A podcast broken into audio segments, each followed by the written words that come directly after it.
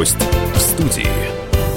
Здравствуйте, друзья. Говорит и показывает «Комсомольская правда». Меня зовут Мария Баченина. А в гостях у нас сегодня ректор Уральского государственного экономического университета Яков Петрович Силин. Яков Петрович, здравствуйте, добро пожаловать. Добрый день, добро, добро всем. Наверное, первый вопрос такой глобальный будет. Наша страна переживает период больших изменений, в том числе и в экономике. И очевидно, что назрела необходимость говорить э, об этом и готовить специалистов для новой экономической реальности. Скажите, пожалуйста, какие задачи задачи ставятся сейчас перед университетами? Университеты и наш, не исключение Уральский государственный экономический университет, должны отвечать на этот самый запрос времени. Если мы живем и работаем на Урале, это самый мощный промышленный регион, и даже в макрорегионе Свердловской области еще сильнее, так вот мы должны отвечать на запрос бизнеса, промышленности, власти, общественных структур нашего региона.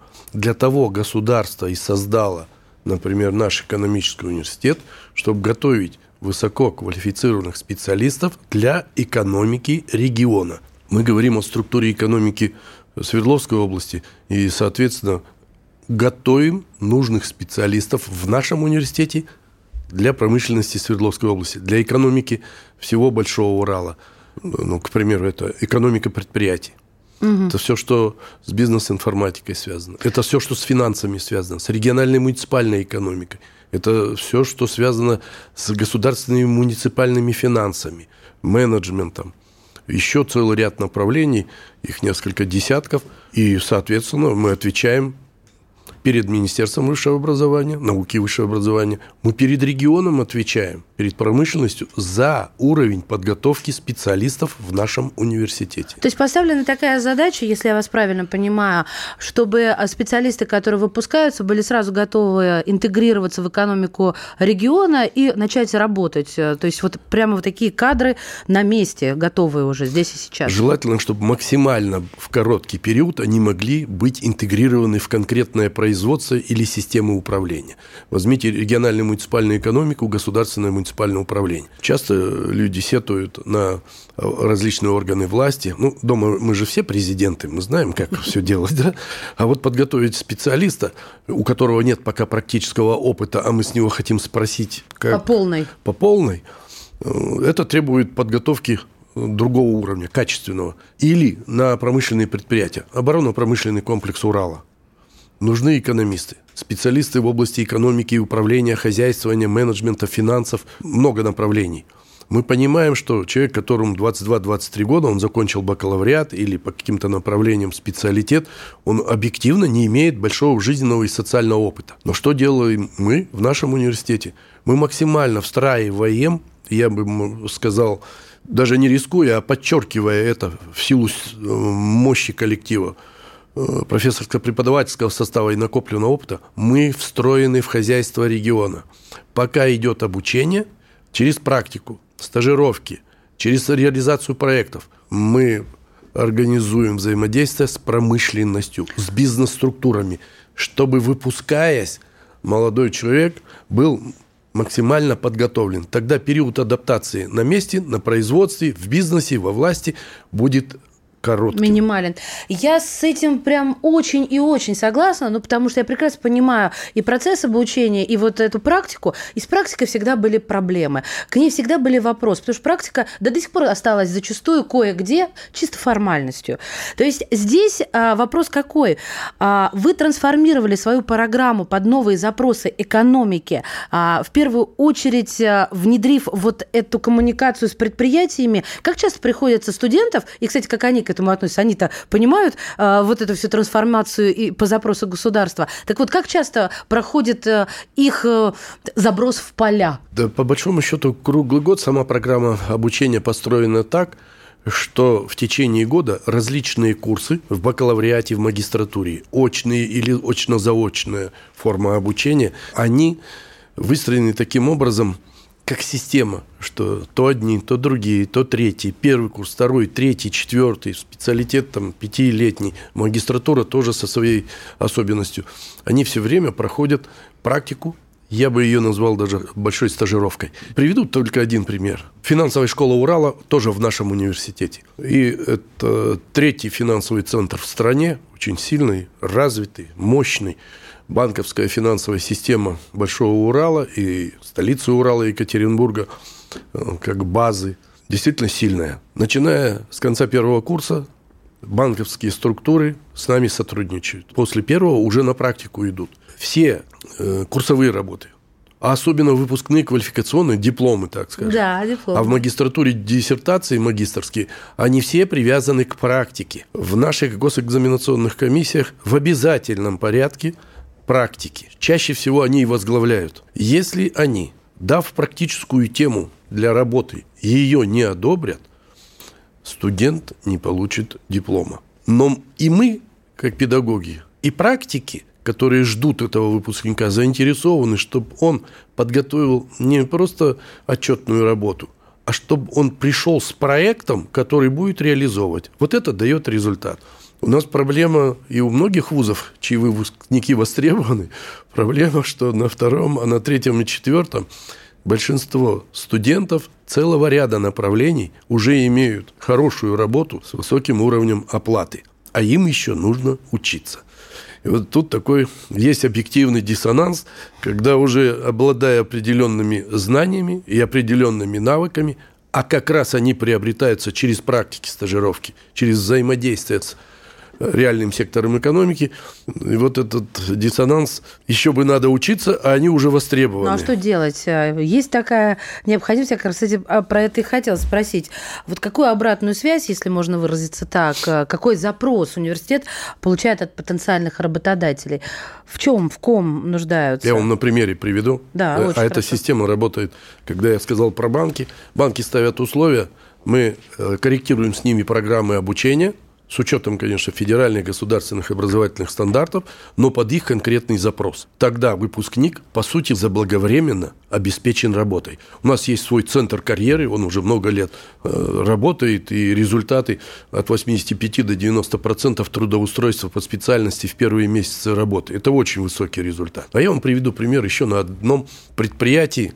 Оно всегда было знаковым для экономики и промышленности в целом России – это Уралвагонзавод. Семь лет назад мы подписали соглашение, условием которого было, если хоть один курс повышения квалификации, переподготовки, а уже тем более выпускники бакалавриата или магистратуры не устроит руководство по итогам, по уровню подготовки, мы навсегда расторгаем соглашение и никогда больше не сотрудничаем. Или пан, или пропал. Ну, по большому счету, наверное, так. Только это запрос крупнейшего оборонного предприятия и соответствующий уровень требований.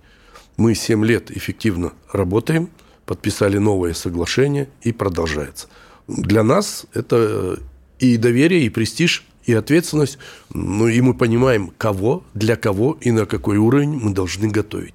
Если говорим об, о нашем экономическом университете, Уральском государственном экономическом, то такой подход мы транслируем по всем направлениям. Не везде удается, как я бы хотел, например, но в целом грешно жаловаться. Коллектив сильный, мощный и результат хороший. Один из наиболее сильных и устойчивых университетов в России, несмотря на то, что находимся мы не в столице государства, а в столице Урала. Ну, вы знаете, Урал – это там все по-своему. Это У нас такой на, регион. На гербе у Свердловской области лозунг есть «Опорный край державы». Вот мы были опорой державы и остаемся. Так исторически сложилось, исторически и географически. А я про студентов вот еще хотела спросить, ну, уже прозвучало, как э, они воспринимают вот э, эту красную направляющую, этот четкий вектор того, что а, определено, раз человек поступает в Уральский государственный экономический университет, то понятно, к чему его готовят. А, не воспринимает ли это молодой, еще такой, знаете, ну, может быть, местами романтический ум, как ограничение свободы, знаете, а вот я бы хотел, а вы нет, дорогой мой, вот так и никак иначе. Вот чтобы было предельно понятно, что испытывает абитуриент, а затем уже и студент, когда вы говорите, что уже на первом курсе его выпускают в конце первого курса, да, вот в поля, практика и так далее, все работы, связанные с э, производством. Но у нас цели нет и не будет ограничивать свободы, права и так далее. Но любой, кто хочет получить хорошее образование, он должен понимать, обучение – это тяжкий труд. Если ты сейчас не будешь трудиться, даже для себя, для своего блага, то ты же потом не будешь никому нужен. Никто не нужен со слабыми знаниями, недисциплинированный. Я дисциплину как культуру понимаю. Если ты не тратишь зря время 4-5 лет первого своего обучения, ты будешь востребован. Кроме обучения, около 30 различных клубов, кружков, секций, спортивных, театральных, творческих, технических, которые еще есть в университете, в других вузах, может, еще и больше. И важно, чтобы человек не только стремился хорошо учиться, чтобы он себя еще в чем-то проявлял. Когда мы говорим о гармонизации этих процессов, так мы и говорим о том, чтобы пока молодой человек учится, ему предложить проявить себя в разных направлениях. Там некогда отдыхать, это там интересно. Вообще я не разделяю позицию жалобщиков, что молодежь такая, сякая, плохая. Молодежь отличная, она ровно такая, какие мы все, какое общество. Какие условия создаем, такой результат и получаем. Золотые слова. Друзья мои, мы прервемся буквально на несколько мгновений. Я напомню, что у нас в гостях ректор Уральского государственного экономического университета Яков Петрович Силин. Не отключайтесь.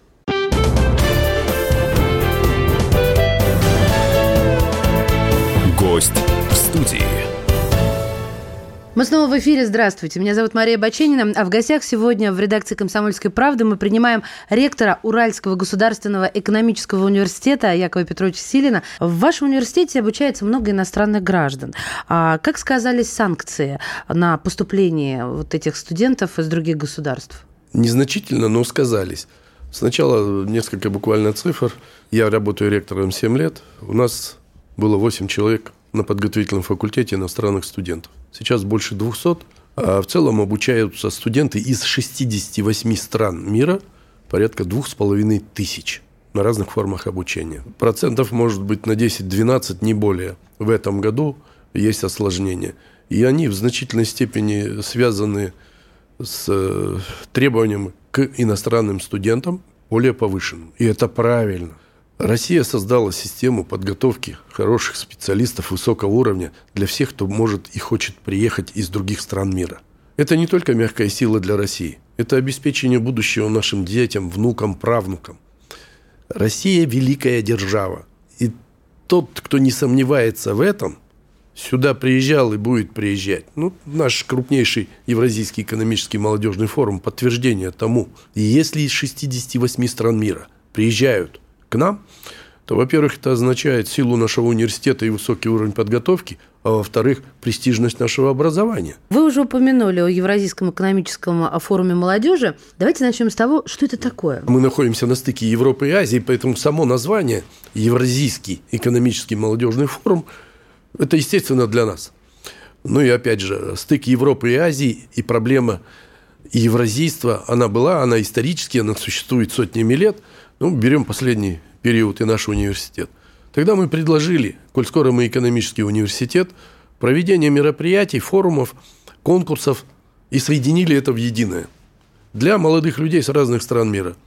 Начиналось с нескольких конкурсов, и там участников несколько сот человек. В прошлом году мы провели 13-й Евразийский экономический форум молодежи. Участвовали в 45 конкурсах молодые люди из 92 стран мира – 780 экспертов с разных регионов и стран мира. Более 10 тысяч человек. Ну, около этого было на всех площадках. Уже в самом Екатеринбурге и на площадке университета невозможно такой масштаб осуществить. Были открыты еще шесть площадок. Это в Минске, в Баку, в Душанбе, Ничего в Бишкеке, себе. в Астане и на северо-западе России. Наши друзья и коллеги, Санкт-Петербургский экономический университет, прекрасный вуз, в этом году, 2023, форум будет проходить с 25 по 28, а 24 отдельно скажу, потому что это мы как раз при поддержке комсомольской правды, за что хочу сказать огромное Речь про спасибо. апрель, друзья, про апрель. Про апрель Да. этого года. Так э, в прошлом году 57 дипломатов присутствовало. Из них 25 это послы государств. На сегодняшний день, при всех сложностях, социально-экономических, военно-политических, к нам едут и хотят увидеть, чем живет Россия, чем она вот в той самой центральной глубинке живет, в мощном промышленном регионе, чему учат детей, о чем они думают. Вот на сегодняшний день уже 20 послов подтвердили участие в форуме. Санкций все больше, сложностей вроде бы больше. Я хочу сказать, что в подтверждении слов Россия держава, она сегодня в этих условиях показывает миру, куда мир идет и за что Россия стоит. Тема форума, который будет в этом году, многополярный мир в фокусе новой действительности. Какая роль России, какая роль тех стран, которые с Россией, кто боится в открытую заявить, ну, нам говорят на форумах и в общении, Россия вы только выстоите, русские вы только не сдайтесь. Если вы сдадитесь, нас не будет. Это говорят в открытую. Поэтому даже скромный вклад нашего экономического университета в решение многих проблем через форумы, через дружбу, через образование, через предоставление возможностей молодым людям разных стран мира показать Россию, это очень многое значит на нашем нынешнем этапе развития. Яков Петрович, вы упомянули радиостанцию «Комсомольская правда». Какая наша функция, какая наша роль в этом форуме? Я обратился к руководству комсомолки, как, с моей точки зрения, одной из наиболее авторитетных систем в поле средств массовой информации не только России, на всем постсоветском пространстве, да и на европейском, чтобы посмотрели со своей стороны, выступили со организатором и особого форума, чтобы наш форум молодежный начинался с медиафорума. Руководство поддержало. Я благодарю. В прошлом году только оригинальные, аутентичные заходы на сайт тех, кто интересовался материалами форума, составили, и это мы дальше прекратили считать, 47,5 миллионов человек. Ого! Нужны те, кто более профессионально может показать, что происходит в России, как мы взаимодействуем с миром, почему мы об этом говорим, почему мы такие, почему такая позиция у нас. Я считаю, что «Комсомольская правда» в этом плане одна из самых авторитетных структур, и э, она может вокруг себя объединить средства массовой информации и объединяет и регионов, и муниципалитетов, и крупнейшие федеральные структуры. Яков Петрович, а учитывая то, насколько форум стал всеобъемным, насколько он разросся, вам необходимы партнеры. И у меня подозрение, а, то, что ваш международный а, экономический форум, Евразийский экономический форум молодежи, но он скоро станет, может быть, даже иначе называться. Вы как вот обозначаете на карте, а куда нам дальше расширяться? От, там, откуда больше хотят приехать, чтобы было удобнее людям? Вот интересен алгоритм этой логистики. На сегодняшний день если говорим в регионе, мы все-таки в Екатеринбурге, угу. уже в течение многих лет помогает организовать, непосредственно участвуют, с докладами выступают, а это очень важно, когда руководители органов власти приходят, дают оценку и ориентиры. Губернатор области Евгений Куйвышев, глава города Алексей Орлов. Программы развития города и области, они существуют реально. Полпред президента Владимир Владимирович Якушев, вот на последнем, он первый пришел и делал сообщение, доклад, приветствуя всех. Это много тысяч участников. Если мы говорим э, федеральные структуры, Федеральное агентство Росмолодежь, они поддерживали несколько лет и в этом году заявили поддержку. Мы в структуре Министерства науки и высшего образования. Обязательно профильный заместитель министра участвует в организационных, подготовительных и в непосредственных мероприятиях. Я возглавляю Вольно-экономическое общество на Урале – уже многие годы. А это старейшая общественная организация во всей России, 257 лет. Руководство и одни из наиболее сильных, я рискну так сказать, да, статусных, опытных, авторитетных экономистов России, э, они в структуре э, Вольного экономического общества России. И руководитель Бодрунов Сергей Дмитриевич и многие наши члены-корреспонденты Академии наук, профессора – это имена в науке России. Без них невозможно. Как председатель общественной палаты города могу сказать, что без общественности Екатеринбурга и области она у нас очень активная иногда гиперактивная. Это известно на всю страну Это факт. на всю страну да, известно. Среди мощных общественных структур профессионального плана, как ВЭО России. Среди общественности города и Урала. Э, в Министерстве образования. Это крупнейшее международное событие. По сути, образовательный иннопром. Все знают великого шахматиста, нашего чемпиона мира Анатолия Евгеньевича Карпова. К чести этого великого человека и гражданина скажу о его помощи университету. Он у нас уже много лет является заведующим кафедрой шахматного искусства и компьютерной математики. Так вот, в рамках этого форума, Евразийского экономического форума, уже несколько лет проходит особый шахматный форум в его честь с присвоением разряда. У нас в рамках форума экономического молодежного проходит форум ректоров. В прошлом году было только на нашей площадке 93 вуза, 68 из них возглавляли ректоры.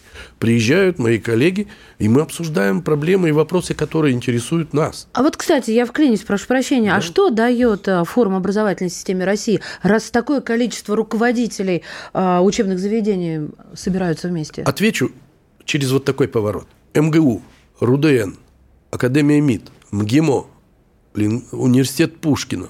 Это великолепные вузы России, которые соорганизаторами форума выступают несколько лет. Это тоже дает соответствующий уровень. МИД и Центр публичной дипломатии МИДа России всегда эти годы нам помогает. Представительство ООН в России тоже помогает.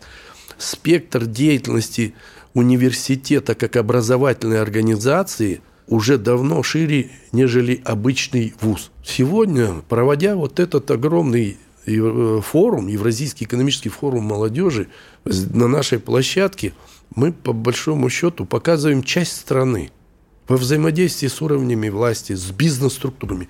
Крупнейшие бизнес-структуры Свердловской области и Урала поддерживали и нас поддерживают. Это видно, когда только приезжают. Когда десятки послов, дипломатов другого уровня проводят в университете встречу с бизнесом, они выстраивают отношения на перспективу.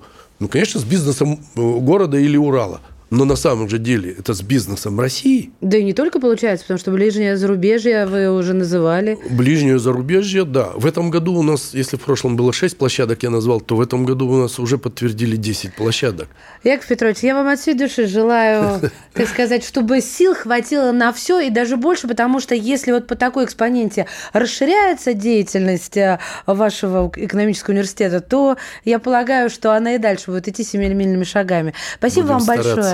Да, и, в общем, держу за вас кулачки, как говорится у нас Спасибо вам огромное. Спасибо. Ректор Уральского государственного экономического университета Яков Петрович Силин был сегодня у нас в гостях. Благодарю.